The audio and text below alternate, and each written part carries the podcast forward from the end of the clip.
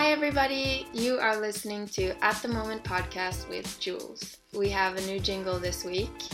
That's because I managed to spill red wine on my computer.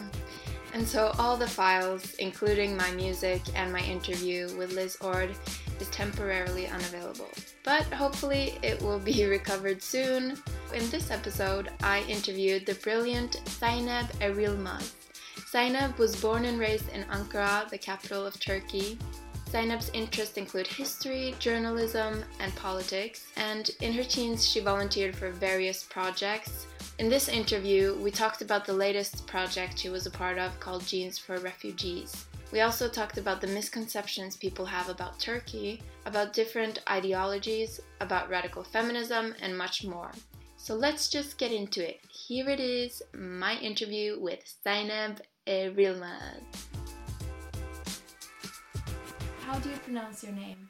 My first name is Cemile. It's written in like Semil? yeah, yeah, Semil, Yeah. Semil. But I prefer Zeynep. Zeynep?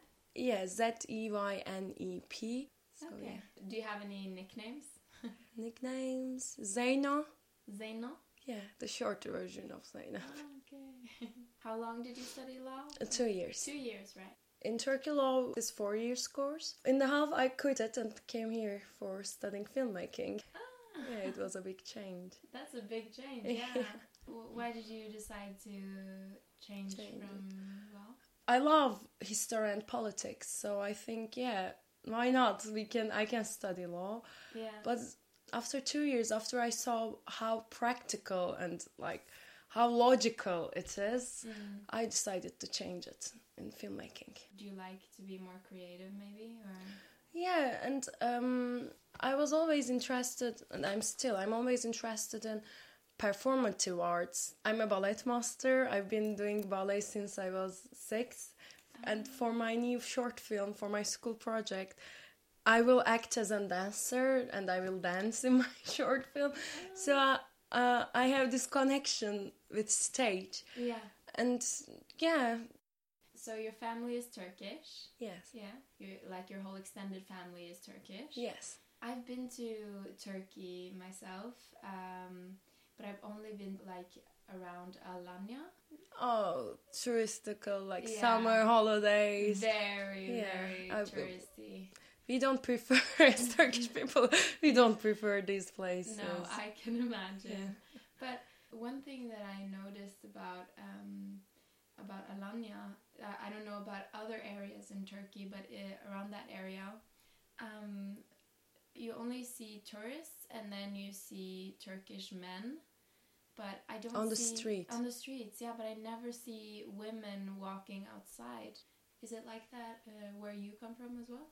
Uh, I'm from capital Ankara. Um, it's not like that in my city, but we have these conflicts between traditions of East and cultural values and like transformations of West.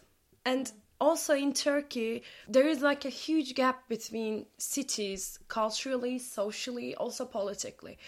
Politically, Turkey has two like poles, two different poles. So Republicans for us means liberty, mm. equality. They were like social democrats. Oh, okay. Yeah, and south southern part of Turkey believes and supports that political perspective. Mm. But in countrysides like Alanya, Alanya, Alanya can be a touristical place, but Turkish people don't go there mm. because it's a like village. It's Yeah. a village, not a city.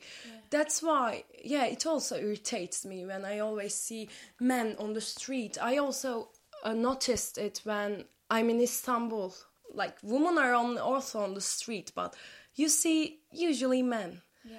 But for example, in the north part, it's not like that. You see equality. In countrysides, we still have these problems.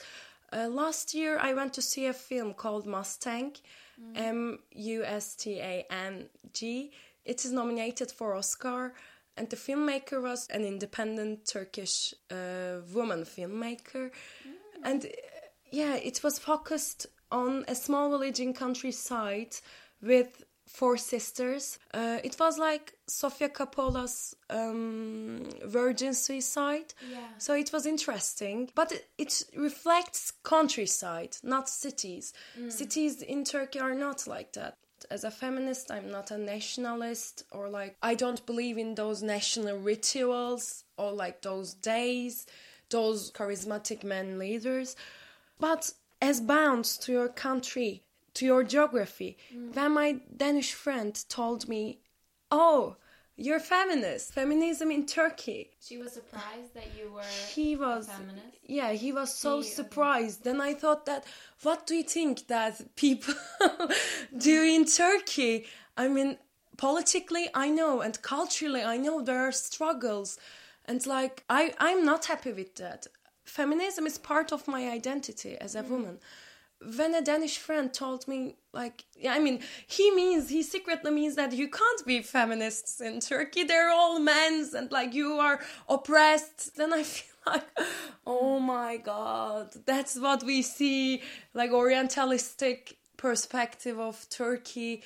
Um, I can't say that we are a Middle East country, but I can't also say that we are a Western country. So it's always between, yeah. yeah. we are in between, and this position uh, creates lots of gaps and differences city to city, and even village to village in Turkey. That's very interesting. It's good to hear like a different side uh, of Turkey than Then you Then see you- mainstreaming media. yeah, and and in because newspapers. yeah. mm. How was your childhood? Mm, my childhood, I was like a really active kid and like unstoppable. I mm. was unstoppable. I had always troubles with authority at school. I had like so many problems. I mean, I was good with friends. Mm. I was like the leader of the games and like I was invented I was inventing games and I was like so outgoing, mm. so cheerful and all but for teachers and lecturers for sitting down. And I was a successful student but like I had really some problems some individual problems with going to school. I remembered mm. myself crying every night. Really? yeah when I was at 7 and 8 because I don't want to go to school. I still do think that some of my like individual problems is related with my lecturer in primary school. She was so strict and like she was a perfectionist. I don't know, it was like so complicated, but I I have some anger towards my lecturers too, that I need to solve probably as I'm getting older. Imagine me like in a relationship therapy and like and the problem and we got to know that the problem is my lecturer. You know, it can be, I mean. You're taking it out on your future husband or something. Wow. But I can say that growing up with my family and in Ankara, it's not different than growing up like in a Western culture. Mm. And also in Turkey, the education is based on Western cultures. Mm. Actually, the Turkish Republic was established in 1923, and our leader, Atatürk, which means father of Turks, I remember a speech from him which said, Work till you become more than like Western culture. Okay, But better then. better than Western culture. But this is always like a thing to us to achieve these Western countries. And for us, Middle East, Eastern, like, or like Syria and those countries, or those countries also in Asia, Yeah. like I can, I can call Malaysia, India, they were all bad for in our culture and in our education it's still Oh. in national in national education it's still forget about like the down part like Yeah, or the the south. south southern part. It's full of arabs and like camels. Forget about and like full of desert. Uh. forget about it. Go to west. Go to west. This is, i can say that this is what our education is based on. And still like still. Like my my sister, she's studying in like the oldest college in Turkey, which is oh. established in Ankara. Mm.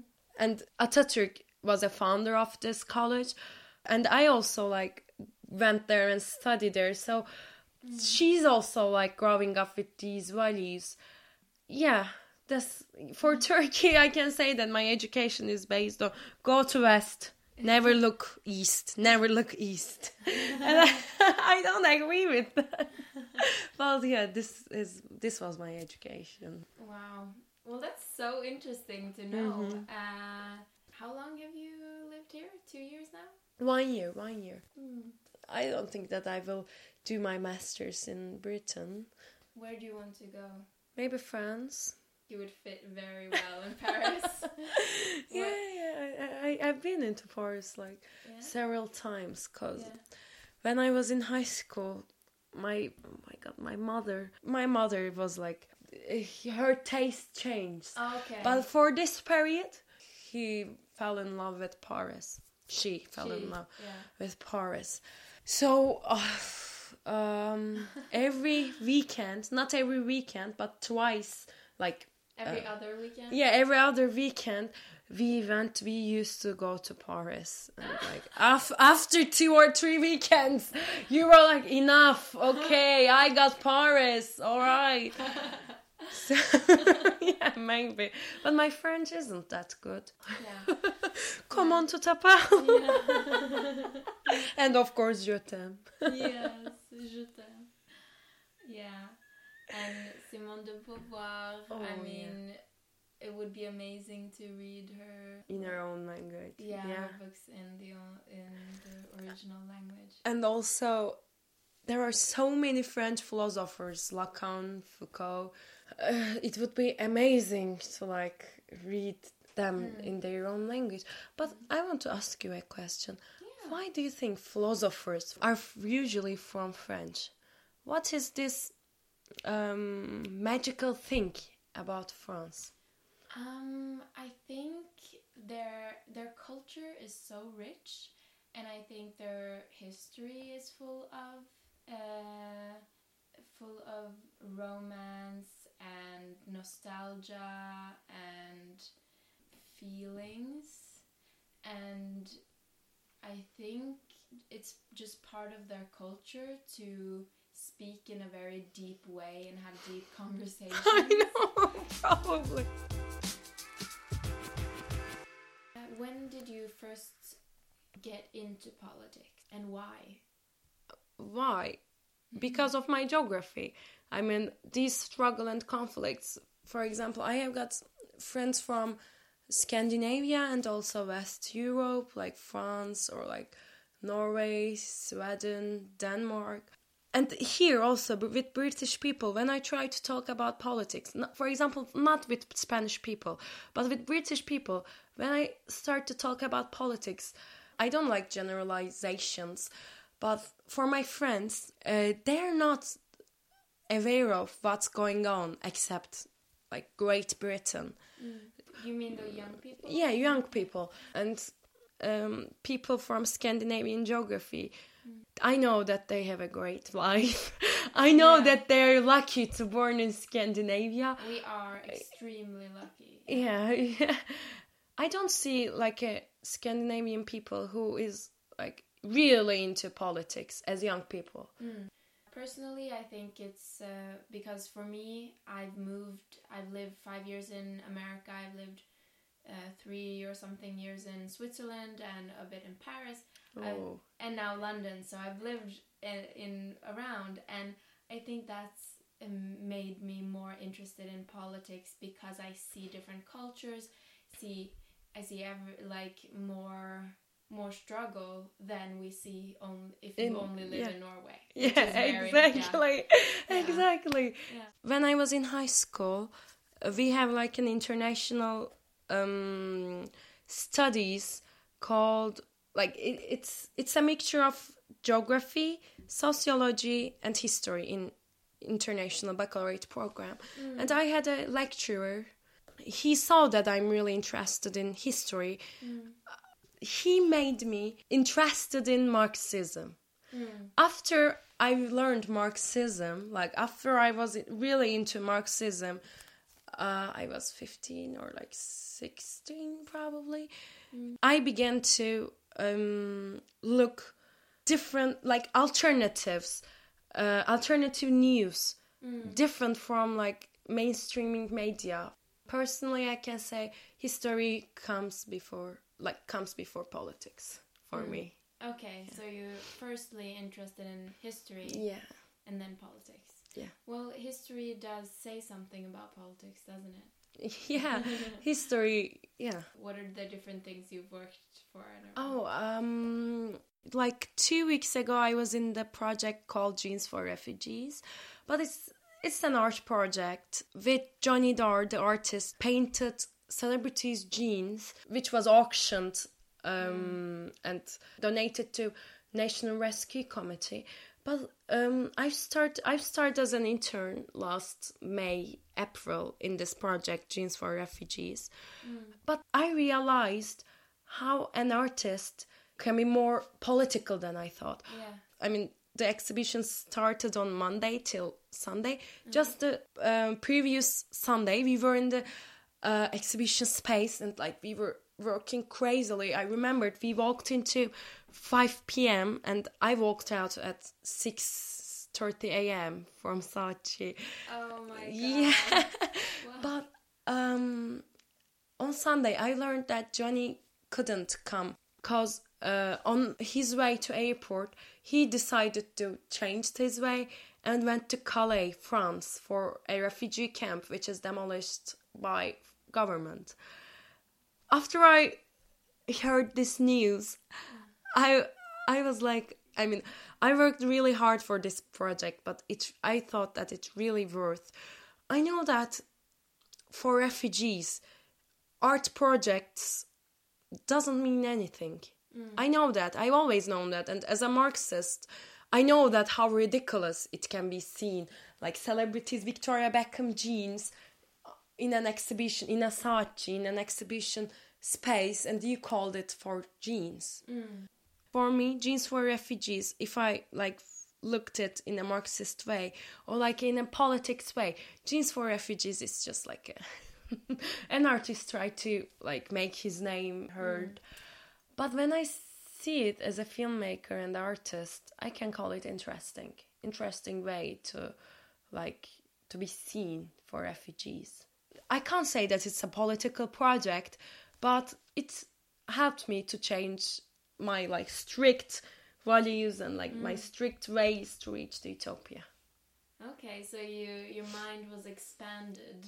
Yeah, art helped me to do that. I want to mention that feminist art. Uh, Love feminist I know, and body art, performance arts, mm. performative art. I love Caroline Schneemann's work, and mm. I remembered one piece of her that she scroll a paper from her vagina. And when I first saw her, oh my god, that's what I mean. That's the revolution. Yeah. No, that's a revolution in art world. That's a revolution for human body. Yeah. Not like accept like giving birth. Yeah. It gives information and like it was oh. amazing. It was amazing. And there are like Marina Abramovic. I know that she didn't identify herself like as a feminist and like not yeah she didn't say that i'm a feminist. But in her works you see women's experience. You see how how woman body affected by these her past soviet union uh, experience or like background. Oh my god she she like forced the limit of her body. And it's amazing to see woman body not uh, nakedly controlled by a woman not like a Yeah. not a spectator not like a man's gaze. It's amazing. Then i thought about uh, feminist films. Perfect examples can be agnes varda's vagabond which is about a traveler a woman traveler and also chantal Akerman.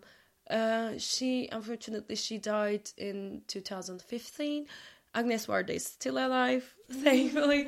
And these are like two two of my favorite filmmakers, Yeah. and two of them never says that they are like feminists. By feminism, I mean everything which is against patriarchal values and also hierarchical. Um, feminism for me means that, and um, it doesn't matter which it's a woman or it's a man who shot the film, but usually woman filmmaker because they experience and they suffered from patriarchal values they can do feminist films but in mainstreaming which are called feminist films they're usually shot by men and you can see like this sensitivity of women and mm-hmm. like elegancy of Yeah. women in their films yeah these are like my favorite filmmakers agnes varda and chantal Akai.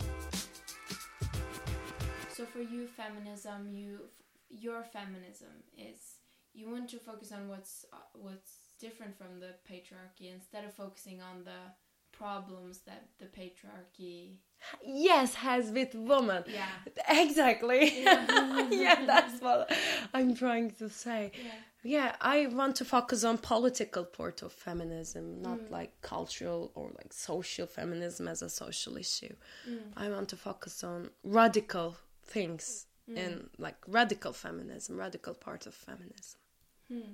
But what do you think about the stereotype of, a, of like a radical feminist?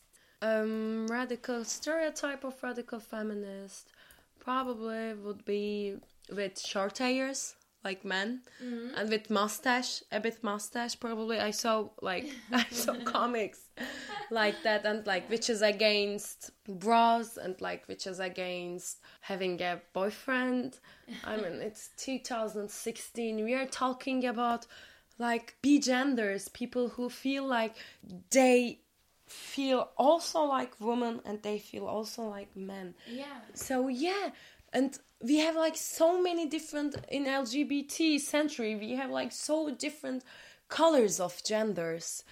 And like still really do we have really s- still have those kind of stereotypes which we faced in like 19 uh, 80s or like 1970s i don't believe in like stereotypes of feminism because um, yeah, it's it's the same as any other stereotype. It's a caricature, and Yeah. it's it's not the reality. it's yeah. not the reality at Yeah. all Yeah. And um, in LGBT century, I faced with my, as a feminist, with my um, taste of, for example, sexual relations or um, pornography. I mean, I can't say anything like clear right now because I'm still like trying to find answers. But I also think that pornography, what is like pornography and what's the part of woman in pornography? Um, we discussed it with my friends, and some of them told me that pornography is like it's so natural. But the thing about pornography which irritates me is it's not for like sexual pleasure. It's for men's sexual pleasure. Yeah. I don't know that there. I I haven't like this uh, researched that, but I don't know. There is an alternative, like woman's sexual pleasure. I mean, there should be. There should be for like mm, different genders. There should be different pornographies, but for me as a feminist, I can say that it's not a problem to have like a, a pornography industry. Um, yeah, it's not a problem. The problem is like it's the mainstreaming pornography. It's for men's sexual pleasure. Um, yeah, it's it will be interesting to see woman's body for like for woman's own pleasure. How will it seem? It will be it will be interesting. Yeah. I think there are some sites out there, but I've only read about like uh, artists who have made their own kind of feminist porn. But Oh yeah. Yeah, but I don't know. I I think it's very very rare. I don't. I Yeah, don't think really there rare. are a lot of options out there. I, I, I saw these independent like filmmakers Yeah. pornos. Yeah, they were interest critical. They were critical, but I mean, without critical for only like like a porno pornography industry for like Yeah. for an industry Yeah. i really want to see yeah i Yeah. can say i really want to see how like for not without any critical without any artistic touch Mm. only for this pleasure how will it seem for only women and for only pleasure Mm. it will be really interesting Yeah. because for women's um the way how we uh, grown up it's an international thing. It's like our sexual pleasures we have this distance between our sexual pleasures. But for men it's not the same. For them they're something that they can be proud of. But for us it's a secret. So yeah i think as a filmmaker i can try that. I can focus on this distance or like this break between woman and her sexual pleasure so you're hoping to become a director, producer, um, writer, what? I mean, I'm really interested in writing.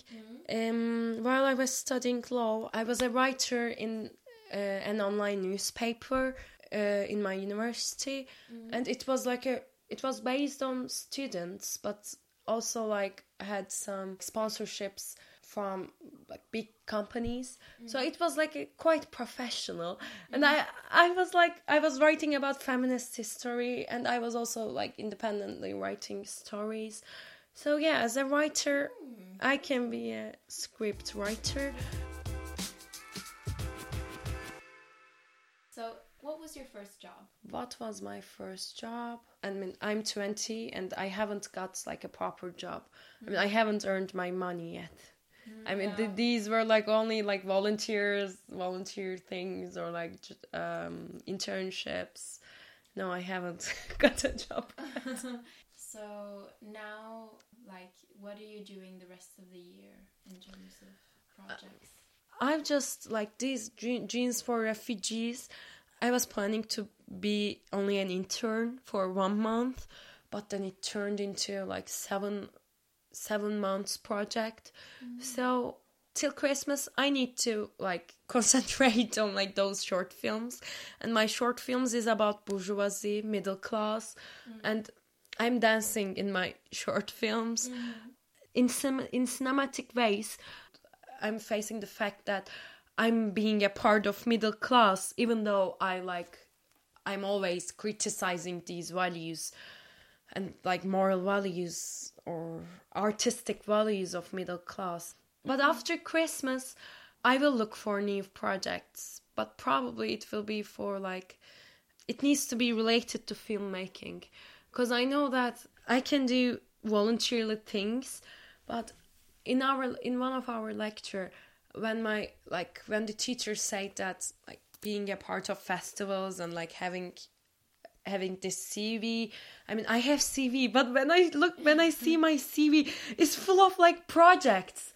I I've done things for kids' rights, for education, for gender education, with different um institutions but it's like all about projects. So i need to yeah focus on like filmmaking other than social issues. Next semester i will be do that. Yeah i will do that I think it sounds like you've had an um, you have an amazing CV just as a 20 year old. I feel like that just shows your character how that's that's that looks even better on a CV that you have worked for free so many times. But but at some point you have to say, okay, now I need some money. but although you're against capitalism hierarchy or like making profit and like you identified yourself as post-marxism you need to have a cv guys yeah. Oh, so now I can't say that I'm against CV because you need to have a CV, guys. yeah. Well, that's a good lesson, I mm-hmm. think, to end on. Don't Yes. you think? Yes. even though even though you're a post-marxist like it doesn't matter what kind of ideology you have you Yeah, need a in- cv Or like yeah, or like you're interested in politics and you're like a cr- critical bohemian. yeah You need to have a CV in the end. Yeah.